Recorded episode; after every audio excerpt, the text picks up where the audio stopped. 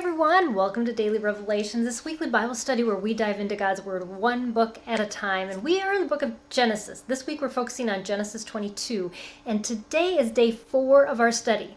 So we use a different precept method every day, and on day four we look at the who, what, when, where, why, and how. If you've been with me for a while, you hear me say that every week, because that's what we do. So what we do when we look at these things as we're reading through this chapter uh, again is just make notes. And I've shown you before, I make a list of all these different words, and then I kind of piece things together. And God is so good to show us something new every day as we just sit before Him and say, God, just reveal yourself to me.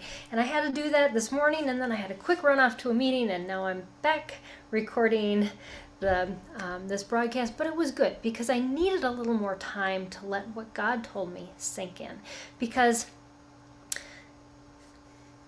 like I always do, I'm beating myself up about the things I don't do right. And um, maybe you're like that. Uh, maybe you don't have autistic tendencies like I do that makes me question everything I do in social environments over and over again. That makes me look at my life with um, a magnifying glass to say, what's wrong with me now? Um, and God, just please teach me something so I don't look at the world so naive, and that I can just process um, life and keep moving in the direction you want me. And so here's Abraham thinking, I got everything perfectly figured out. And then God says, no, you don't. In this chapter, God wants him to know Him more. And that's exactly what God does when He asks us to follow Him in obedience. It's not about us.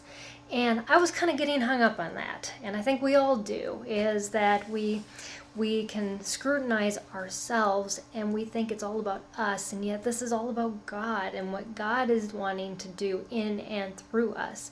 I'm reading a book right now, and it's How to Have Fun in What You Do, and it's written by a Christian author, and it's all about if what you're doing isn't fun, then it should you move on. Yet, was what Abraham had to do fun? No, it wasn't. It can be true some of the time that what God calls us to do uses our giftings. It is a place of joy. It is all these things. But that doesn't mean that hardships do not come. It doesn't mean that we have to take step by step in this path from one place where God has us to where He wants to take us. And in that process, that path of obedience that we have to take, that we won't, we'll be telling people around us, God called me to do this. I don't know why. I'm just doing it. Just think of what Abraham had to tell Sarah when he left, if he even told her at all. What he was explaining, we we get glimpses of what he told Isaac, but of these two men that came along, what was he going through his head? Was he even saying anything or not? Probably not. Um, and what am I going to say when I get home? All these things going through his head as he's on this path.